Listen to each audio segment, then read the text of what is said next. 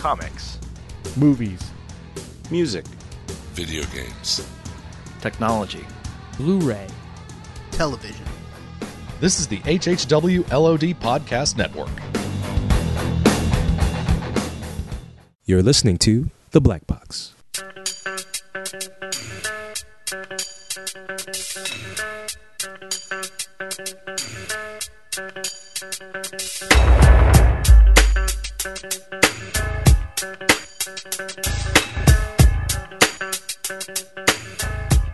Welcome back to The Black Box, an LOI Studios production. I'm your host, Sean Pryor.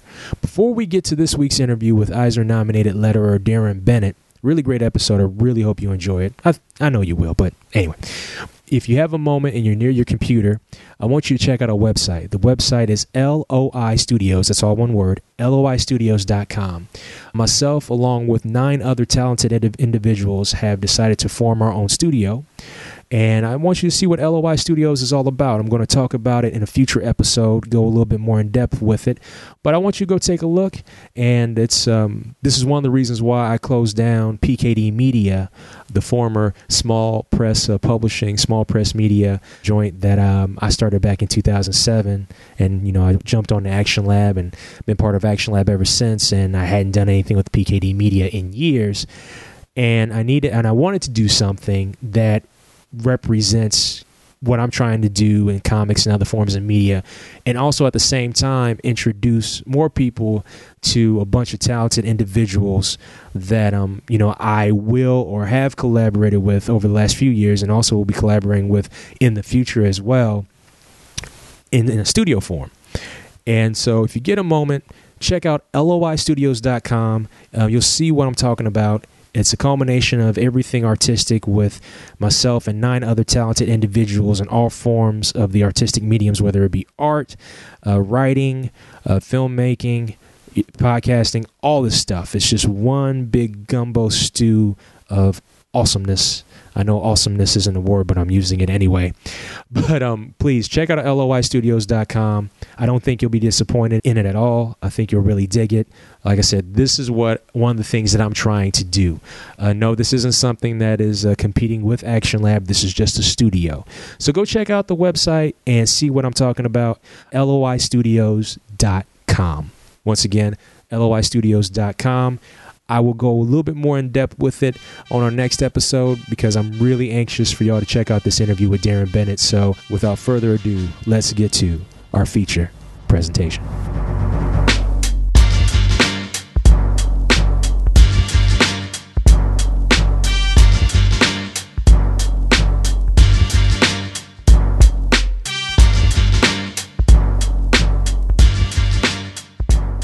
I am on the line right now with a gentleman that I'm sure you have heard of, and if you haven't, I'm going to tell you about him right now. The gentleman's name is Deron Bennett, and according to his biography on the Ann World Design website, Deron Bennett was destined, or so he was told, to become the next Walt Disney.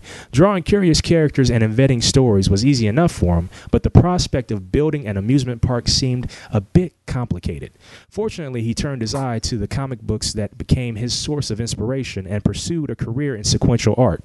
Deron currently provides lettering services to several comic book companies, including Boom Studios, Marvel Entertainment, DC Comics, Archaia Comics, and many more. Deron nor his lettering company, Ann World Design, are probably not household names yet, but they will be, or so he was told. He is the Eisner-nominated letterer for Jim Henson's Tale of Sand. He's also lettered Jim Henson's Dark Crystal, Mr. Murder is Dead, Billy Fogg, Hel Dorado, Richie Rich, and so many more books out there. And I'm sure you know this person's name, but if you're not, you're going to know it now. Ladies and gentlemen, the one, the only, Mr. Deron Bennett. Deron, how you doing, sir? I'm doing great, man. Thank you for that wonderful introduction. I gotta change up that bio. I mean, just hearing you read it, just like I sound a little pretentious there. Let me change that. You all right? Don't even sweat it. But if you feel you need to go change it. But the proof is in the pudding, because you put in work. So there you go. I hear you. You know, ain't no thing, man. No, we're here today because on the Black Box podcast we talked about like a lot of different stuff, especially with comics and comics creators. But the one thing we really haven't done on this show is talk about the art of comic book lettering And I think that's something that's very important, because sometimes in comics we get all caught up in the art, or we get caught up in the writing, or, you know, in the creation of comics. But sometimes the things that fall to the wayside that people don't talk about a lot are lettering, inking, and coloring. And without lettering, 9 times out of 10, unless you're doing the silent issue of G.I. Joe, you know, you can't tell a story without lettering. So it's something that's very important. So I wanted to talk with Deron, because Deron is in the game. He letters a lot of comic books and does an excellent job on it. And so I just wanted to get his insight on lettering, and that is why he is here today. Now, my first question for you is, what drove your passion to lettering and design, and when was that moment where you said, this is it, this is what I want to do? I can't exactly, you know, pinpoint when I totally fell in love with lettering, but I do know it was early on. I was working for Tokyo Pop. That's where I started lettering. It was I was doing manga, okay. And it's a totally different ballgame from traditional lettering, traditional Western comics, but you know, I started doing that, and every time I had to pick and choose a font, it was just like, you know, I think if I created some sort of font for this, or worked with typography enough for a specific character or whatever, I could come up with something better than what's already out there. And so, you know, I just started rattling off ideas, drawing instead of drawing characters like I was used to doing. I'm drawing letters now, and that sort of thing just developed into more of a passion for the design side of things, and designing logos and everything like that. It just opened up a whole new world to me as far as comics go. And so I really fell in love with lettering. I came into lettering thinking, you know, this is a stepping stone into, you know, illustrating or becoming a penciler or even a colorist or anything beyond that. But then I just thought that this was what I wanted to do. And so, you know, I just finally buckled down and got every piece of software, every piece of book that I can get on lettering, typography, not even just comic book lettering, just anything that had to do with design, graphic design, because that's really what lettering comes down to. It's more of an art form than people really think it is. They think it's just, you know, copy pasting words onto the artist's pencils, mm-hmm. But it's more than that. It's graphic design, and you have to think in terms of the rules of graphic design, and it's totally an art form in itself as far as design goes. So it became a passion for me. I guess around, you know, when I started out at Tokyo Pop, maybe a year or two into that, mm-hmm. I'd say so. Nice. Now, what was the very first book at Tokyo Pop that you lettered? Scryed. I remember it clearly because I was in over my head, I think, because, like I said, manga has its own challenges as far as lettering goes, and I was used to doing lettering in Quark and different programs that I learned in school, and I came fresh off the boat into Tokyo Pop, and they put me on one of their books, and I have to do retouch now. You know, and this is one of the challenges with manga that you don't have in traditional comics. You're taking out Japanese letters, you're taking out Japanese words, and where you take it out, that's existing on top of the art. Mm-hmm. It there leaves a big hole. You know, you got a big erased mark on top of the art, and you have to redraw that in, or you know, kind of take samples from other parts of the page to fill that in.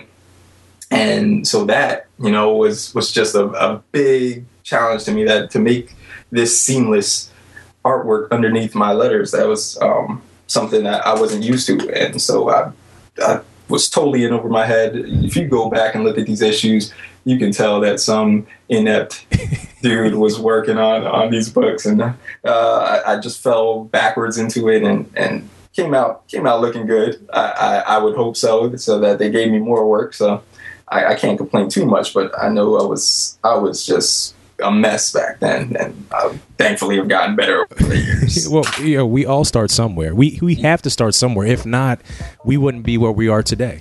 That's the truth, man. That's the truth. You know, and then we learn from our mistakes, and we try to, and we grow as individuals and as creators or artists and designers in order to, you know, continue to, you know, progress forward. Eventually, we might start making like Sean Puffy Combs money. But, yeah. But if not, we continue to do it for the love, because this is what we love to do.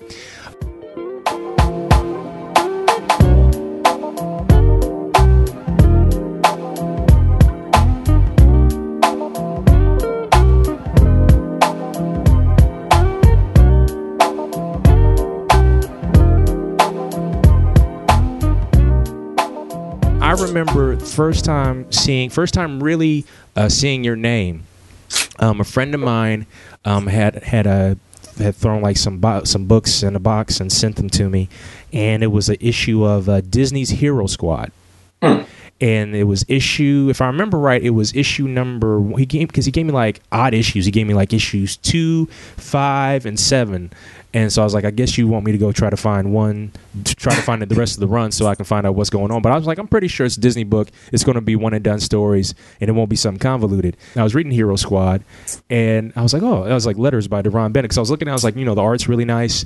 And I didn't know if this was a book that came from overseas, that, you know, that was ported over and then, you know, possibly either, you know, had to be relettered or touched up, because like some of that Disney stuff that Boom had was stuff that was actually foreign that was brought over here.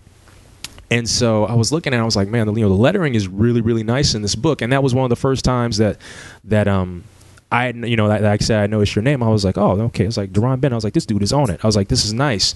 And then later on, I read Richie Rich and I saw Your Name again. And then, you know, I started following you on Twitter. And then, like, I'm just like looking over all these things that you've done. I was just like, man, this dude is put in work. And it's just like, and this is the time I also really started to pay attention to the process of lettering. I mean, I know way back when, you know, before the age of, like, you know, before technology really got hard into the game, you know, a majority of the lettering, I mean, it was all done by hand. Right. And like, and the kid in me in the 80s didn't really care about that, because as long as I got my books, that's all that mattered. But now going back and thinking about it, you know, that was a lot of work. That was a lot of processes. But I think the thing is that people get it twisted, and they think now that technology is a part of making comics, they just think, oh, well, lettering is even more easy now. And it's not. And this actually leads me to my next question. And it's actually something that I saw you and the gentleman that helped create Blambot talk about. And the fact that you talk about how artists who need to properly size their art before lettering and its importance. And see, this is something that I need to that I want to understand better. So why is it important that artists properly size their art before lettering? There's a whole bunch of things that can go wrong as soon as you don't size your lettering. And actually, when we were talking about this, I pulled up an article a blog that I've written. And it just went in the ends of it, because I was on a rampage one day. Somebody sent a page or a book to me that had every single page sized differently, and I'm not going to point out any fingers or call out any names, but oh man, it was just a mess, and it happens a lot. You know, it's just something that we go through, and it's just one of those things that you want to kind of correct before it comes to the letter. We're the last man on the totem pole, and I was talking to somebody about how, and in comics, it's like an assembly line of work. We get it from the artist going to the colorist, or we start with the writer. All right, so the writer gives it off to the artist, and the artist gives it off to the colorist, and then I finally get the pages later on in stage. And you don't want to end up with the prototype first and letter off the prototype. Yeah. Like if that occurs, you know, if we were doing that on an assembly line of cars, you know, cars wouldn't look right in the end. And so that's the same thing with lettering. You want that thing to look right as it goes out to print. And if you do not set up your pages properly, I'm going to do what I can to correct the issues as the prep guy. And that's another thing with lettering. A lot of people don't realize most of the letterers are doing the prep for print. We're setting up the pages, making sure every spec is right. And before it goes out to print, we make sure that these are the final pages and everything looks good. So if it doesn't have proper sizing, you're going to wind up with either like oversized or undersized pages. You can get some printing issues, some spacing issues. Things can get cut off when you didn't expect them to cut off. Mm-hmm. So if you're not drawing things to proportion or to scale, I might be chopping off something that you really wanted in the art, or leaving very little space for me to put the letters in, whereas now I might be covering up something that you really wanted to shine on your page. And so it's important that you kind of get it right.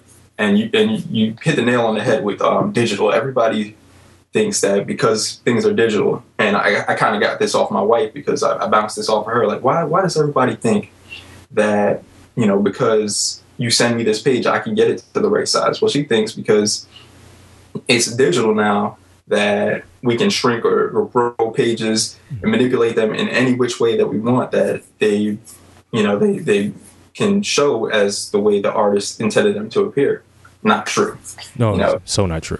Not true at all. You know, squares do not scale into rectangles. Like, if you draw something in a square shape, I cannot size that to a rectangle. I'm going to stretch your page out. It's going to look awful, and you know, I can't do that. And so when I'm resizing a page, I want to make sure it looks the way the artist intended it. And if I'm not given a page that is sized properly, it creates a bunch of circumstances that you know, I'd rather not deal with. I'd rather have that taken care of ahead of time. And like I said, I do take care of it as best I can, and you know, I've never had any problems. But it just puts the burden on me to make sure it looks good. Whereas that probably could have been taken care of early on in the process. Oh yeah, definitely. And not only that, but you talk about resizing pages. When it comes also just resizing artwork period, I think something else people don't understand is, especially even certain artists don't really understand this. Now there are plenty who do get it right, but say for instance, if you get a page that needs to be resized, if it's a certain resolution and it needs to be sized up, if it needs to be bumped up, like say for instance, one thing, like if somebody gives you a page at 600 DPI and it actually needs to be bigger, well, and then normally when you send a book to print, they want it at 300 DPI normally, as far as all the printers that I've dealt with.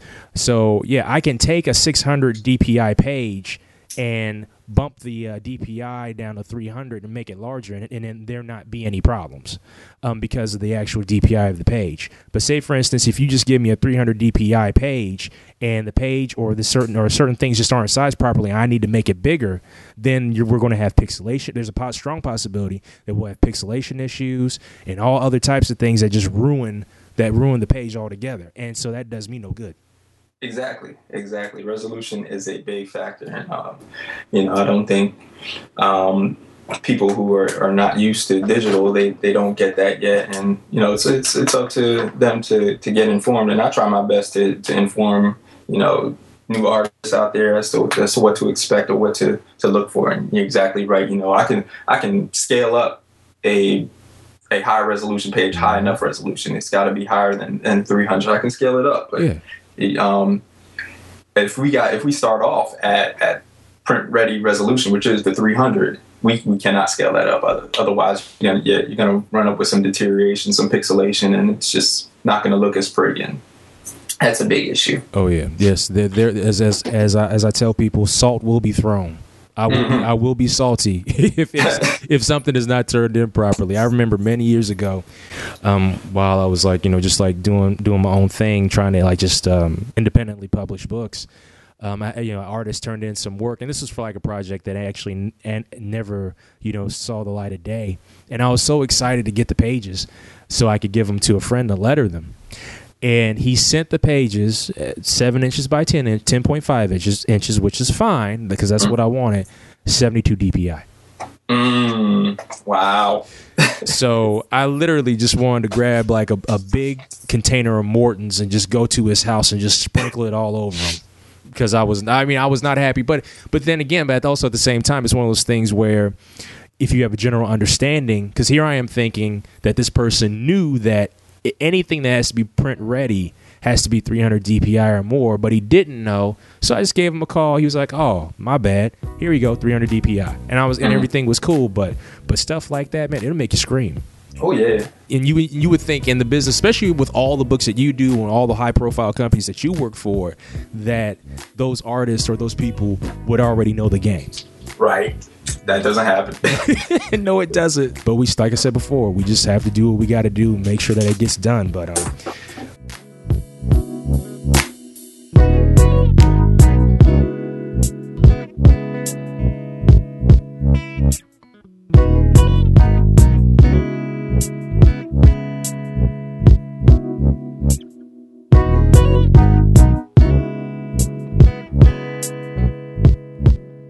you know, we've been talking about digital because, like I said, a lot of this nowadays is digital, and it's just a really big part of the comics game. Shoot this question to you. Sometimes I wonder, because you, like you said, your wife has said, because it's digital, people just think it's easy, and it's pretty much been like, you know, like a paint stroke. It's just like a paintbrush, and just strokes across a piece of paper, and people just accept it as stat quo. And I think a lot of that just has to do with like a lot of people that are inexperienced as far as readers and whatnot, thinking that everything is just easy because we have computers. Everything is easy, and it's not easy. I mean, we even have, and I'm sure you've seen it on the internet, where you'll have like those like cheap little internet ads that say, you know, turn your picture into art or draw yourself like this. The computer, you know, these programs can do it for you. Right. And people just think that comics are made from magic, and they're not. And I guess, and this is like a very, I don't want to say vague, but it's a pretty open-ended question, I guess. How can we fix the perception of comics? How can we fix the perception of how comics are created so people don't think that it's just like done in a microwave? Yeah, that's a tough one. Yeah, it's a loaded question. It's a loaded question because there is no perfect answer for it, but I just wanted to throw it out there, you know, just to get your opinion. I hear you. I think it's a lot of, you know, just sit down and you gotta talk to people, man. You gotta talk to people. I have a lot of relatives who don't even know that comics still exist as an art form. And so, and not even just as an art form, just that exists. And so I think it's up to us, you know, people who are in the game to get out there and talk to people. Don't just see them at the convention, you know. One of the guys I work with, Joe Mulvey, he is very, very out there, just letting people know. He does a blog talking about what do you really know about comics, and he gets out there and reaches out to people who don't know about comics and just lets them know, you know, it's out there, it's an art form. And I think that's part of what we need to do. It's a part of our responsibility to discuss with people that this is something, you know, we talk about movies every day, we talk about music every day, mm-hmm. we talk about, you know, television. So, you know, while we're having these conversations, why can't we? It's like a taboo to talk about comics. And yeah. So I think, you know, we got to get rid of that stigmatism by openly discussing, just having the comment, hey, have you read this? Have you tried this book? Or, you know, what sort of things do you read? Maybe I can put you onto something new. What kind of artists do you like? And oh, I know this artist. He's done this, this, this, and this, but he's also done this comic. And you can check this out. Or he has a style like this artist you might like. So it's really, you know, just kind of working that in, working that angle. And it's not as easy as it sounds because, right. Like I said, there's that stigma, that taboo that comics are childish or comics aren't for me. And so it's something we really have to work at to just break down those walls and just make it, you know, an acceptable art form as it should be. It should be up there on your bookshelves or in your iPads now. You know, we got this whole digital game. Mm-hmm. Where, you know, download the Comixology app and show these people, you know, that, hey, look, check this out. This is a viable source of entertainment for you. And you know, get it out, get the word out, spread the word. It's up to us. That's our responsibility. We love this craft so much. It's our responsibility to let people know why we love it. True. And I think another thing that plays into it, how you said, like, you know, people know about TV shows, they know about music, they know about movies. And I think the whole thing with that is that stuff has always been so public. Mm-hmm. I mean, massively public. And the general public has always been there for its constant evolution or sometimes stagnation. It's always, people have always been involved in it. It's always been around. Whereas comics, up until like sometime, and I want to say like probably even up through the 90s, through the comics boom, then bust. People knew about comics, but still also at the same time there were a ton of shops up through the comics boom. There were a ton of shops all across America. So and also comics could still be found in certain places other than comic book stores, because around, let's say, like, you know, the mid to late 80s, early 90s, that's, you know, comics were being, you know, newsstands that started to turn away from comics. And so in order to, you know, comics to save themselves, they had to invest into the direct market. Now, granted, that was also during a time where you had so many distributors. You just didn't have one. You had a lot. So there are always ways for books to find themselves in places other than just comic book stores. And so it wasn't a specialty still. And the thing is that nowadays, in most spots, depending on where you live, comic books are more of a specialty shop thing. It's a niche thing. And which then when something becomes a niche, it doesn't get exposed to everyone. So then it becomes more difficult to find, and then it becomes forgotten. But, you know, like you said, you're right. It's up to us. But I think it's because a lot of it has to do with the fact that, you know, comic stores aren't like a Walmart. They're not like, you know, your movie theater that tells you, hey, this movie's here, or you see that movie, that commercial on television for the movie, so you'll go see the movie. You know, advertising is a very expensive game, depending on where you try to fit in. And then, you know, even then when you try to advertise these books, whether using the internet or like Marvel does using sports radio. I won't even get into that because I know you try to reach people, but sports radio, I kind of find that kind of funny. I guess you're trying, so I can't be mad. I just give you a Kanye shrug, and there you go. And I just move on. The more people know, you're right. The more people know, the more they'll start to accept and believe it. It's like with cartoons. How long did it take for people to realize that The Simpsons was not a kid's cartoon? Right. You know, it's the same with Family Guy. People thought, oh, that's for kids. I'm like, you need to really watch that. You know what I'm saying? You need to really sit down and watch that before you just say, oh, that's for kids. And now there's this acceptance. Now there is an honest acceptance of people starting to pay attention as far as animation goes, what is for adults and what is for kids. There's still plenty who don't. But there's that separation where it just used to be this carte blanche statement, cartoons are for kids. Yeah. And it's not like that anymore. So now we just got to find a way to tell people, yo, the comic books are literally, there's something for everybody. That's exactly it, man. I mean, you're right. You know, animation, you know, just for kids, whatever. I remember watching The Simpsons back in the day, and, you know, some of them jokes probably went over my head. I was just a little kid just watching Bart do some crazy mess, and, you know, and nowadays, those are the evening television that most people watch. If I ask you what you watch, 9 times out of 10, I hear Family Guy. I hear, I was telling you earlier, I don't even watch these shows anymore. But yeah, I hear all of these things like American Dad or I can't even think of the names of the shows. But you know, these animated shows, they are part of the mainstream now, and we have to show people that comics have that diversity where you can find something for your taste or whatever they may be.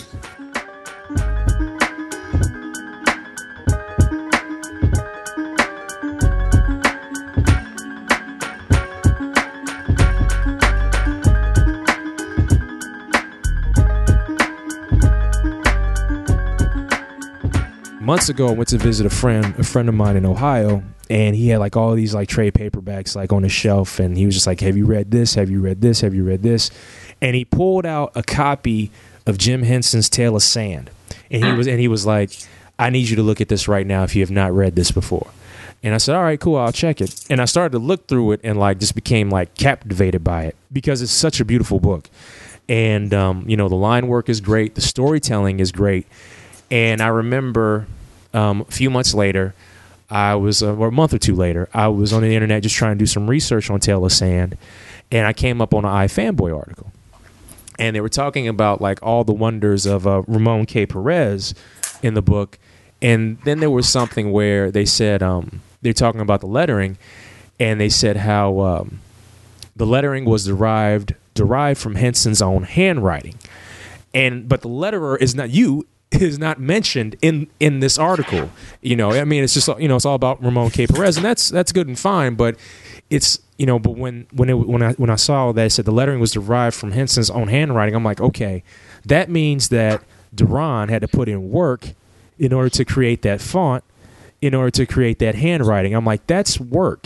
You know, it's, once again, it's not magic. What I wanted to talk to you about is the process of you being able to, you know, create like a font for lettering based off of Jim Henson's handwriting, and how big of a challenge was that? Oh, that was something that, you know, I felt really blessed to be a part of, because it was Jim Henson, you know, and I couldn't ask for any more on this book. This book was really special to all of us who were working on it. And we knew from the gate that we wanted to do big things with it. It was a vision there. And initially it was just going to be just hand lettered, straight up hand lettered.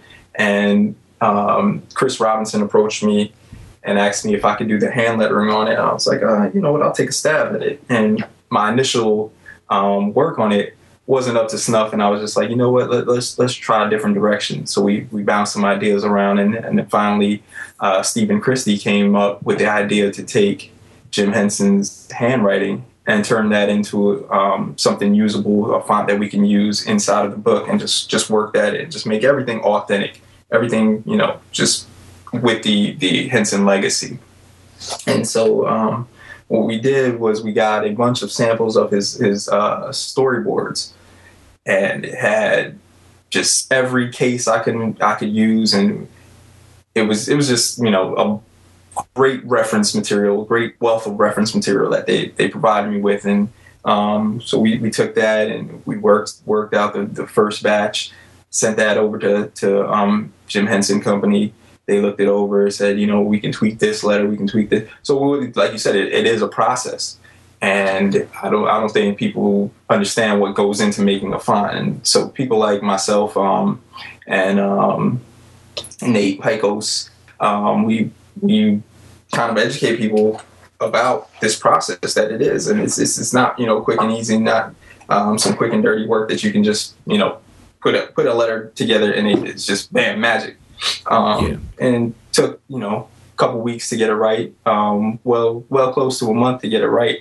And we got this bad boy, and it's really special to me. You know, it's one of the things that I kind of want to share with my kids. Like, look what Daddy did. this is the stuff, you know, that I look forward to when we were talking about earlier. Why I decided to become a letterer, stuff like this. This is exactly why. You know, I'm designing a font based off of a legend's handwriting, and that's totally cool with me. In all seriousness, it was amazing to me. The lettering definitely did more than just serve a purpose in that story as a whole. It was just a whole collaborative effort, and it's one of those books where you actually can tell that it was a collaborative effort, not in saying that, like, okay, this person didn't put in enough work, so this person made up for it. Not in that sense. It's just it was everything blended together so well that it became one piece. There are a lot of comic books that you can read where the art might be nice, but everything else falls apart. Like, the coloring might not be on point, so then that makes the artwork look less. Or the writer got a little bit too wordy, so like the letterer tried to make up for it as much as he or she could, and it still didn't come out right. So the comic is broken.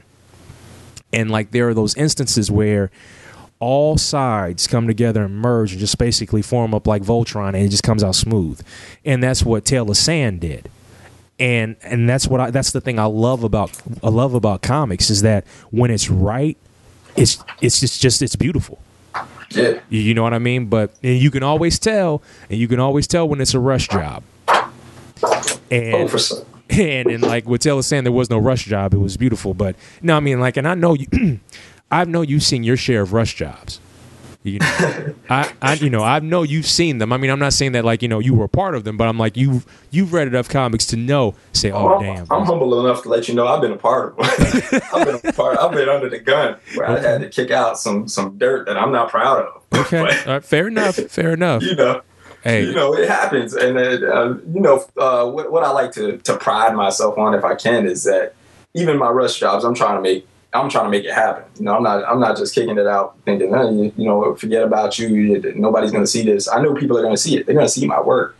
And so even under the gun, you gotta put your good game in, you know, and just be whatever BS you think you can kick out. It's gotta be tight.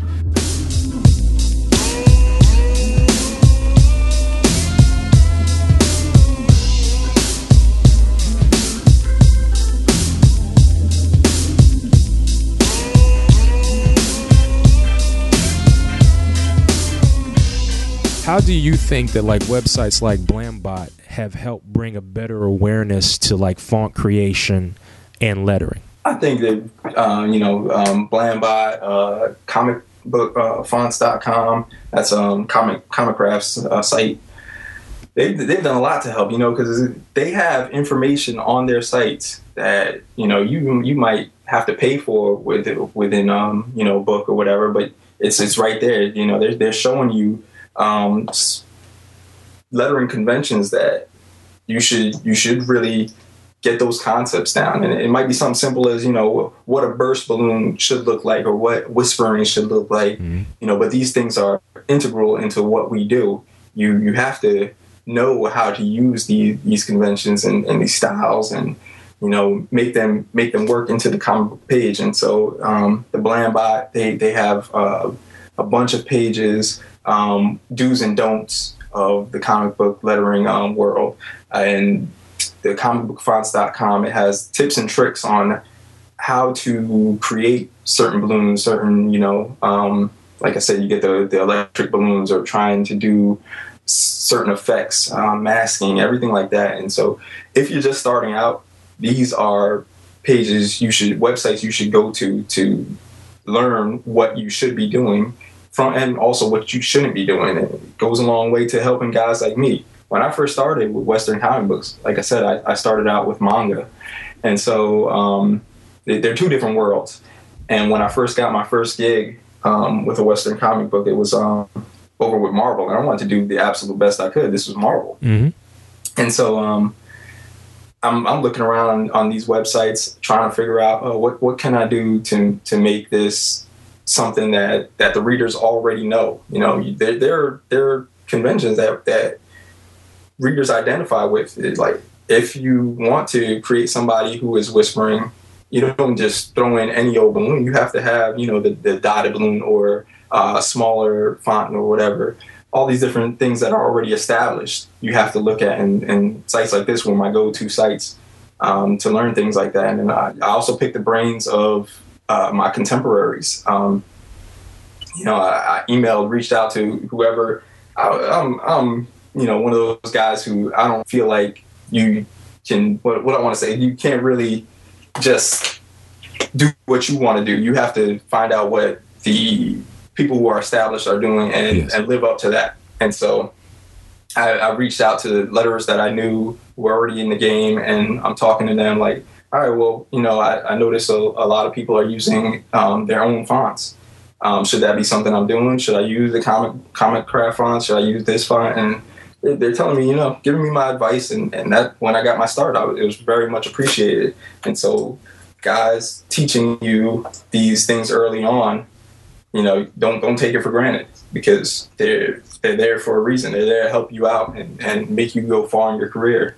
And so that's, I thank these guys who are making these sites and putting this information out there, educating others. Yeah. And so in turn, I want to do the same. So I'm on Twitter. When somebody shoots out a question about lettering, I'm one of the first people trying to hop on with an answer and teach you what you should be doing from what you shouldn't be doing, because it's really part of that give and take of our industry. Yeah, the information is definitely out there. I mean, I've even seen to a point where not only do you have things like, lettering advice and advice and tutorials and whatnot. I mean, but man, I've seen like tutorials on inking, digital inking.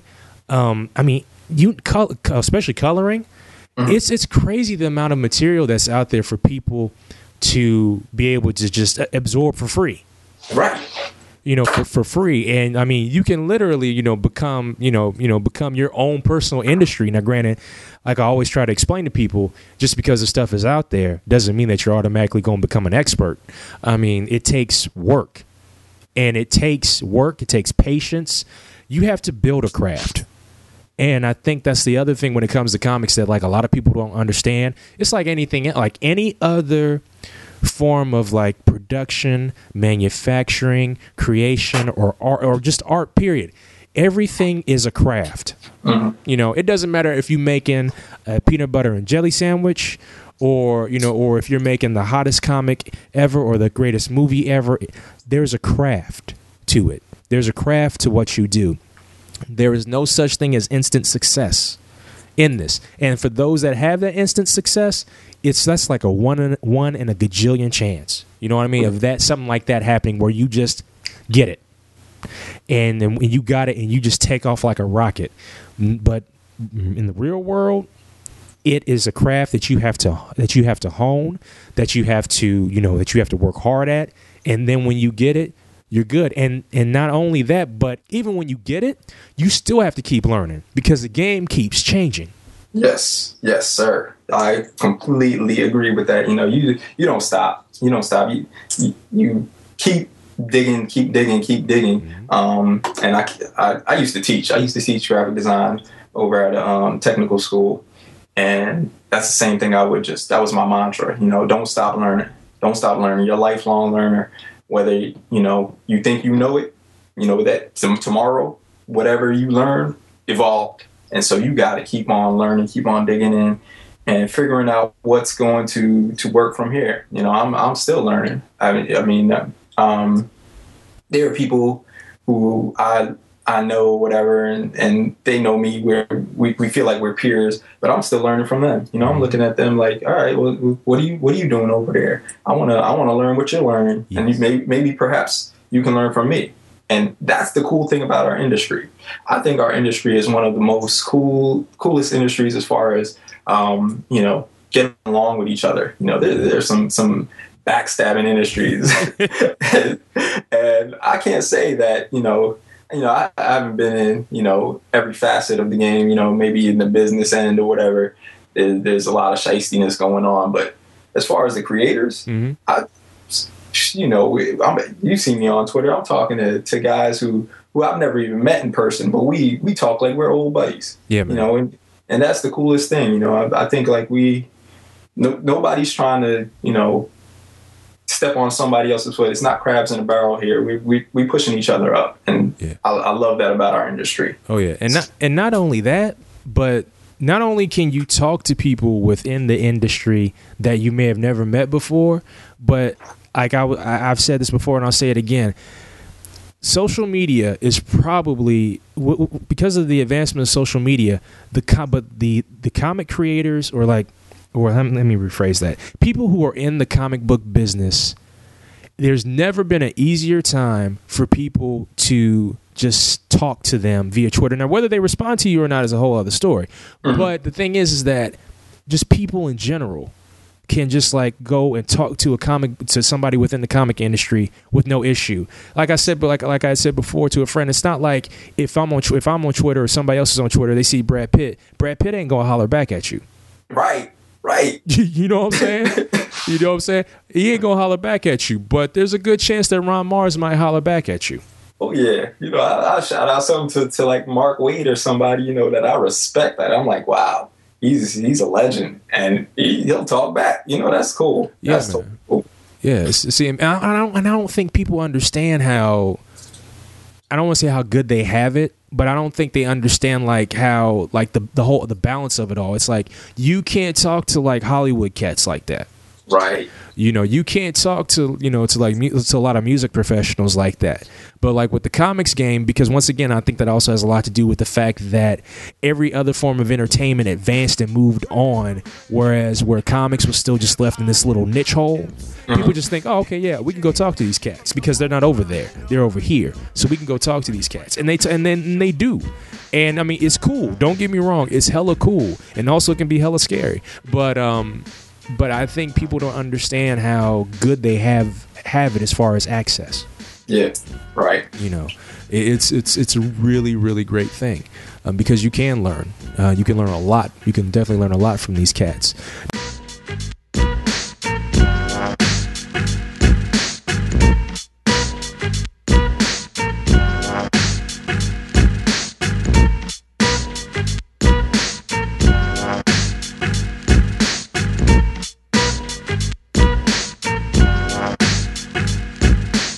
When you are, you know, doing your lettering now, are you a PC person or a Mac person?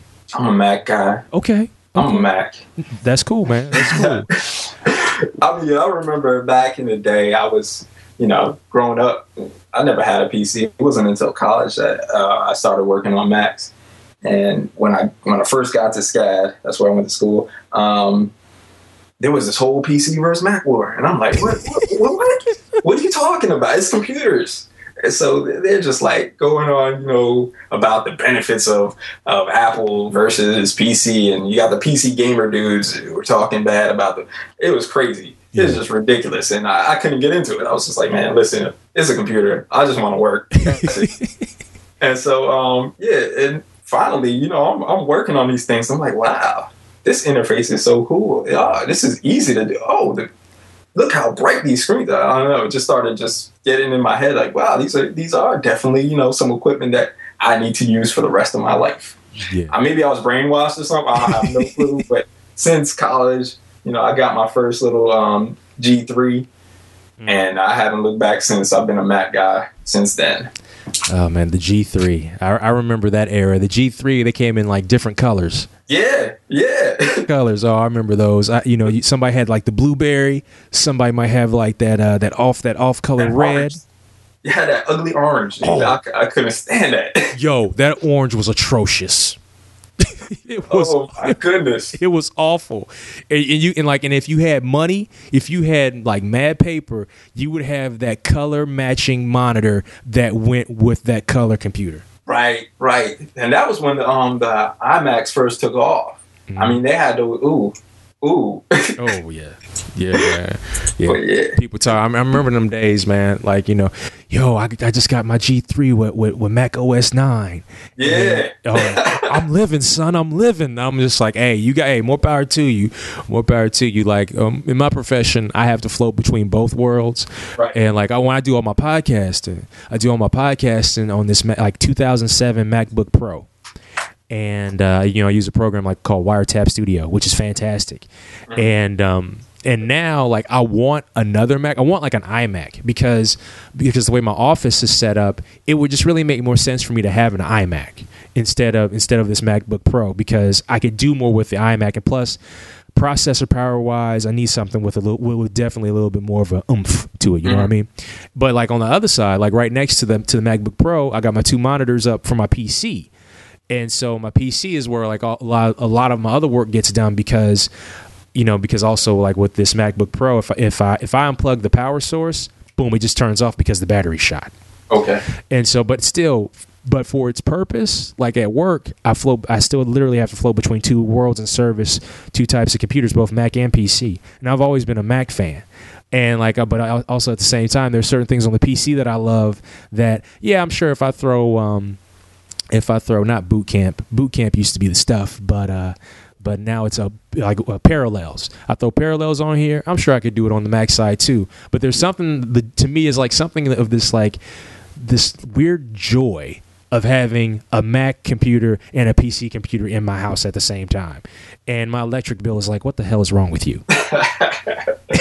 I hear you. Do people like come to you for computer advice? Like, I'm not talking like which to buy. I'm talking, do they actually to fix their computers? Yo, man, listen. Being in the IT world, you are automatically your family's computer tech support. Yes, it's a given. Okay, it doesn't matter whether it's your mama, your daddy, your grandma, your in-laws, your fifth cousin that only calls you when he needs money or needs his computer fixed. You are the IT guy. Oh yeah. Oh my dude. The stories I could tell you. Oh, I'm getting a headache just thinking about it. But yeah, man, you become that dude. I know. They're like, dude, can you come fix my computer? The internet ain't working. Oh, this ain't working. It could be like a simple thing where they just need to unplug the router, plug it back in, whatever. But they had me coming over their house looking at, I got a virus. Can you fix it? I don't know how to fix a virus. Get a virus scan. I don't know, man. Oh, yeah, they come to me for everything, and it's just crazy. Yeah. Once you work on a computer, it's like, oh, you know everything. So. Oh, yeah. Yeah, they just look at you like, you that dude. I'm like, nah, son, please don't bother me right now. I got other stuff I got to take care of. I hear you, man. I got so much other stuff to do. And basically, you just want a bootleg copy of Windows 8. Man, just leave me alone. I'm like, you barely know how to operate Windows 7. I'm not giving you a copy of Windows 8. Yeah, man.